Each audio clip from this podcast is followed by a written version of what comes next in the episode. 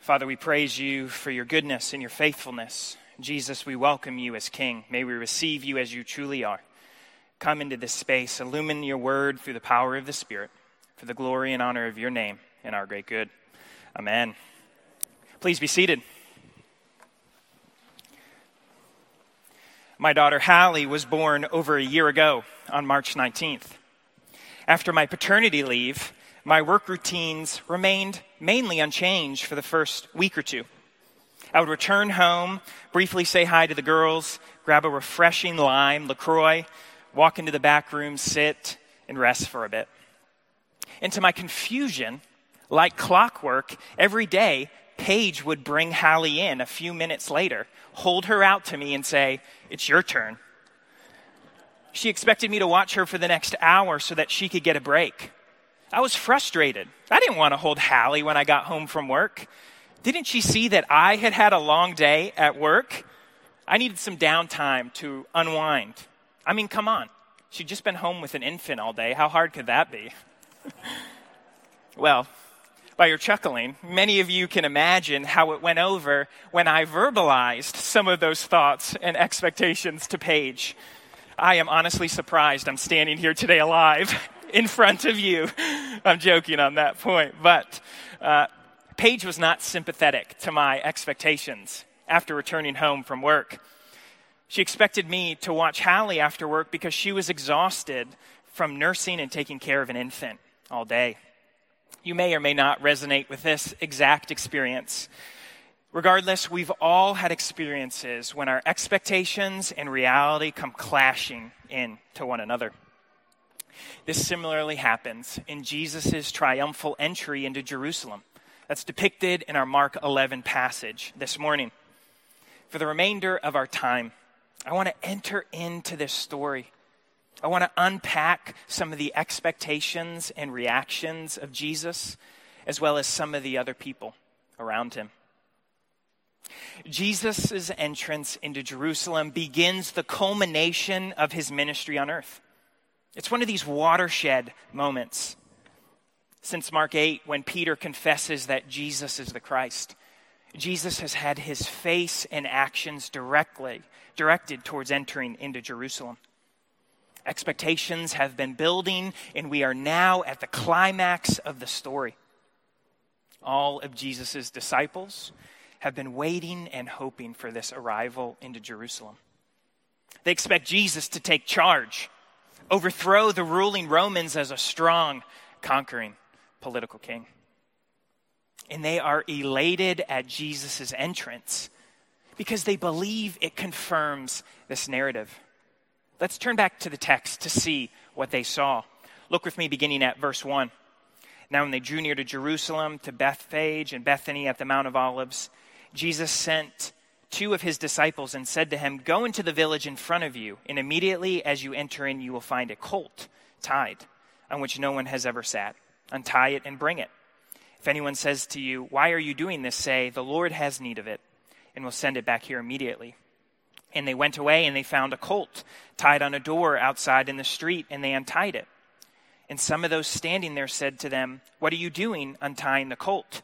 I want to pause here and, and note that we have said the word colt three times. And they brought the colt to Jesus and threw their cloaks on it, and he sat on it. And many spread their cloaks on the road, and others spread leafy branches that they had cut from the fields. And those who went before and those who were following were shouting, Hosanna! Blessed is he who comes in the name of the Lord. Blessed is the coming King of our father David. Hosanna in the highest. Notice the word colt has been used four times in these verses. A colt, which is just a young male donkey, is a very important symbol in the Jewish imagination.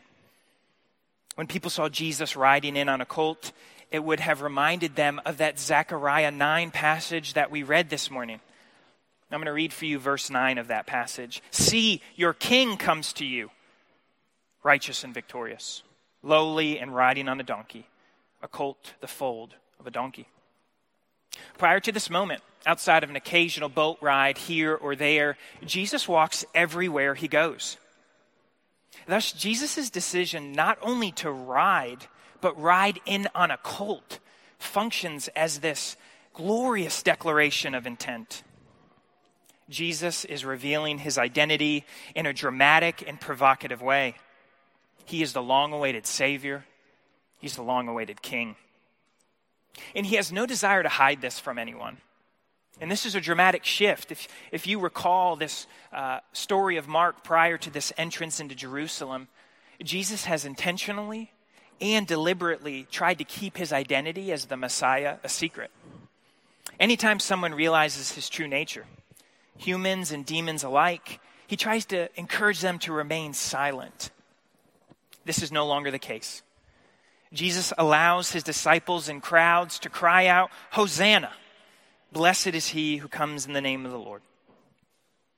A parallel account in the Gospel of Luke adds that Jesus tells the Pharisees that if the disciples and the crowds didn't cry out in this manner, the stones themselves would herald his entrance.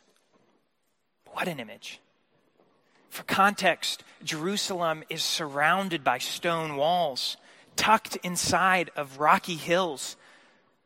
The whole city and the surrounding hills would blanket with praise the city of Jerusalem, crying out with hope the salvation of God. The nation of Israel longed for salvation. Hosanna is a cry of praise that translates to save us now.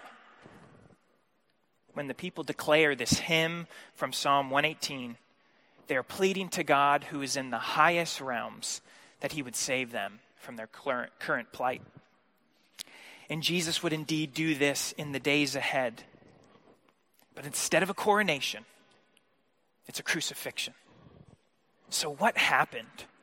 How do we go from this triumphant procession to a traumatic prosecution? It comes about because Jesus didn't meet the people's expectations. As we mentioned earlier, the nation of Israel was hoping for this nationalistic king who would drive out the Romans and rebuild the Jewish nation state.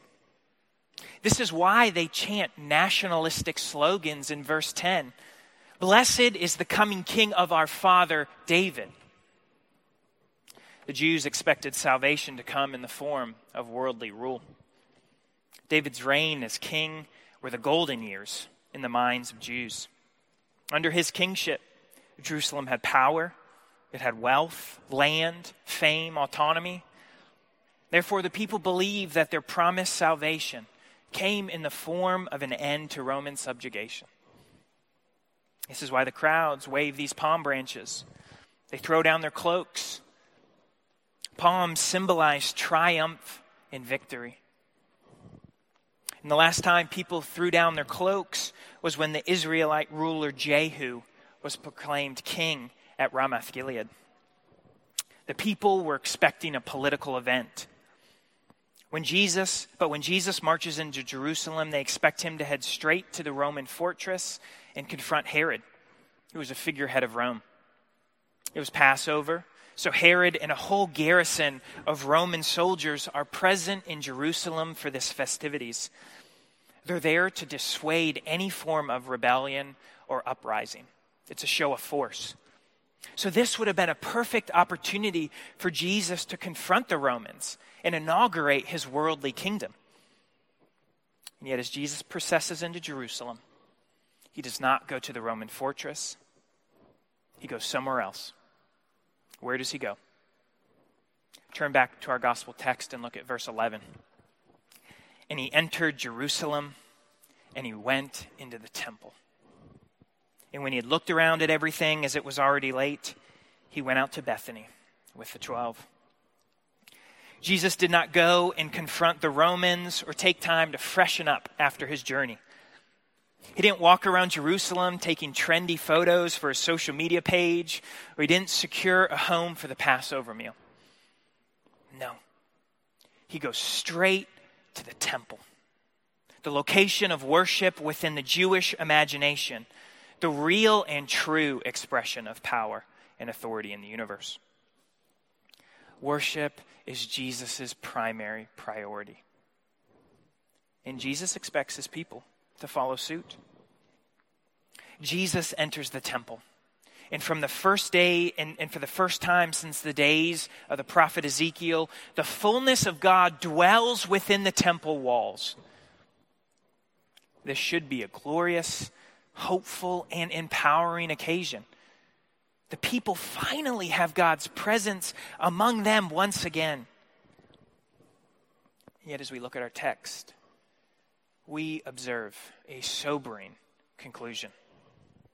God enters the temple, he looks around, and he leaves once again. Jesus comes back the very next day and he deliberately makes a whip and cleanses the temple of the money changers. Jesus is incensed because a place of prayer has been transformed into the epicenter of profit, greed, and thievery.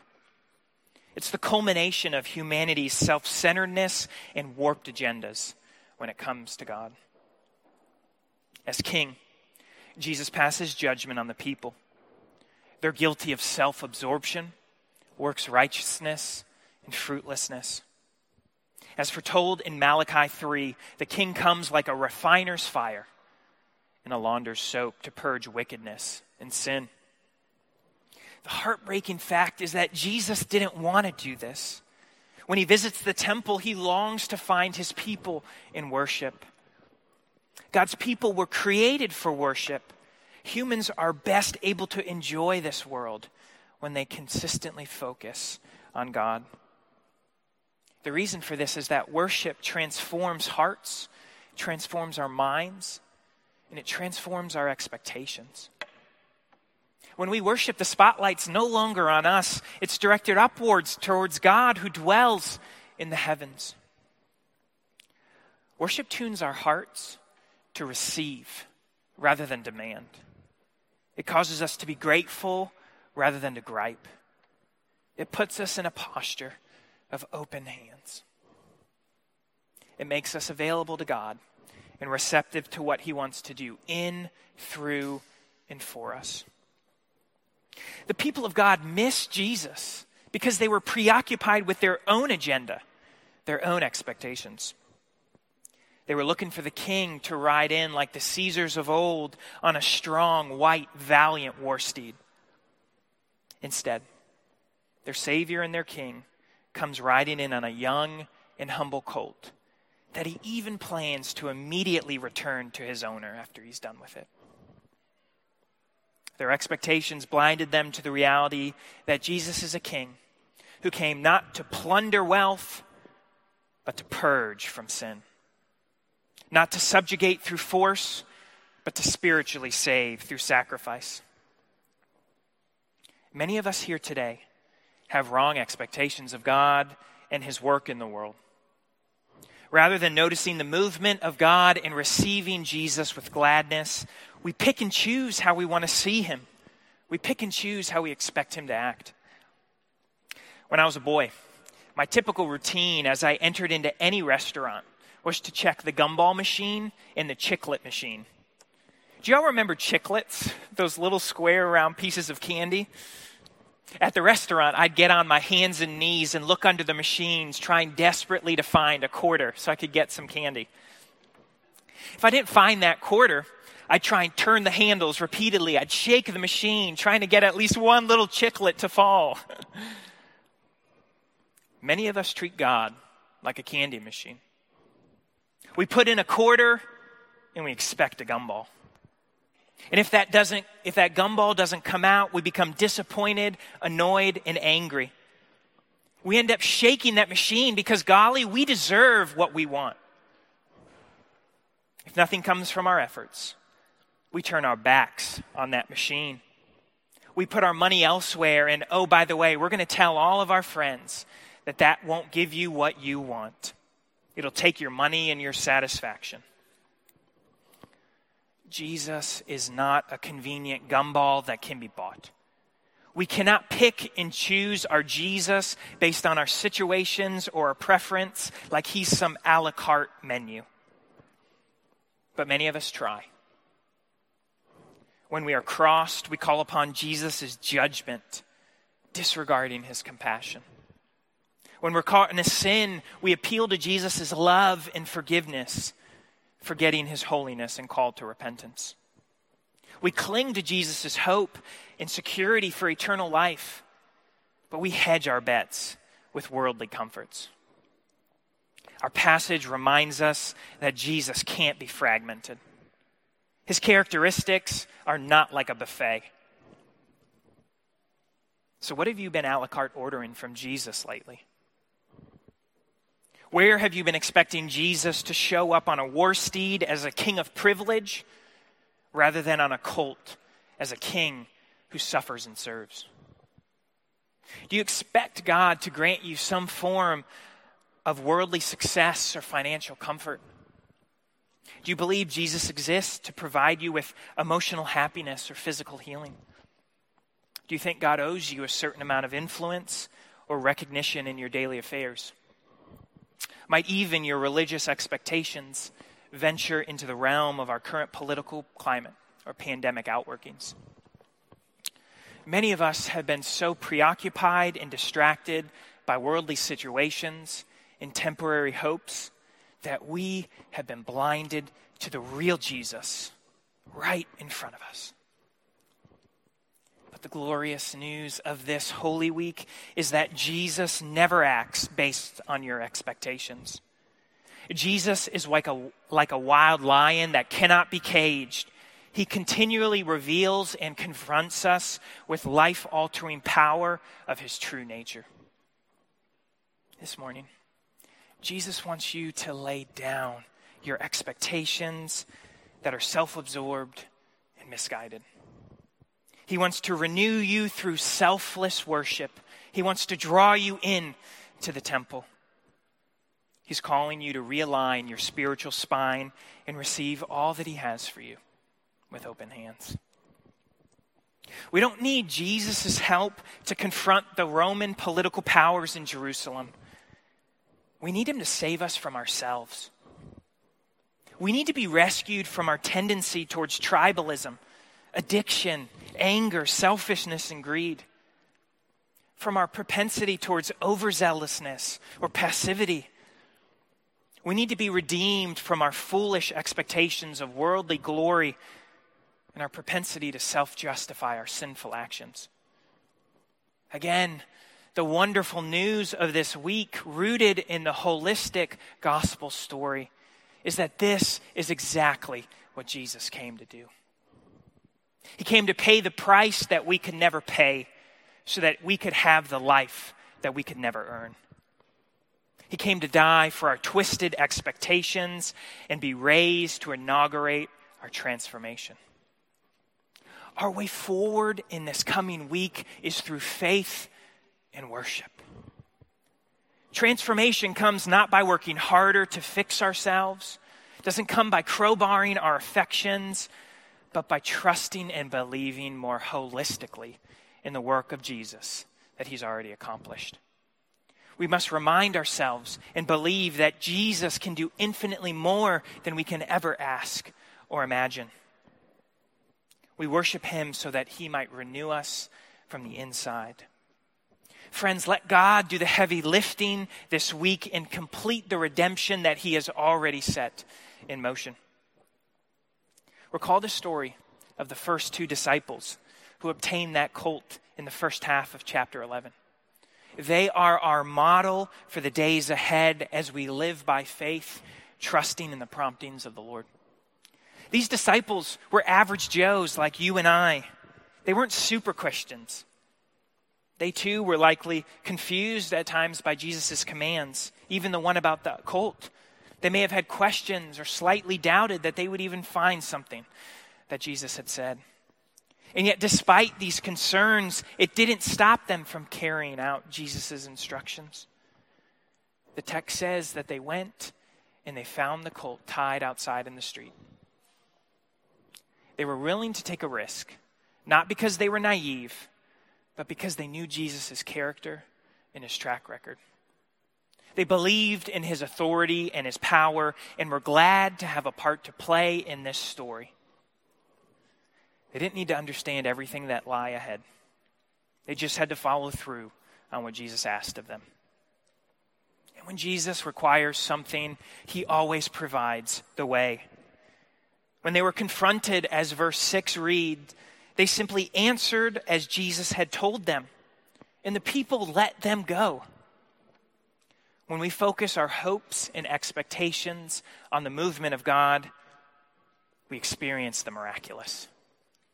We are able to ex- participate in extraordinary moments here on earth when we listen to Jesus and his invitation. Like the disciples, we simply have to say, Yes, Lord, and follow his promptings. As we enter into this holy week, will you say, Yes, Lord? Will you welcome Jesus' his death? Will you believe and celebrate his transforming resurrection this week? As he enters in, not in a donkey, but through his spirit, what will he see? Will he find people in active worship of him with open hands, ready to follow his invitations? Or will he find people who are distracted, closed off, misguided by their own selfish expectations for the future? During Holy Week, let's set aside our expectations for who we think Jesus should be and receive him with open hands as he truly is. May this holy week be marked by authentic worship for our true King, our true Savior, Jesus Christ. Would you stand and join me as we worship the Lamb of God?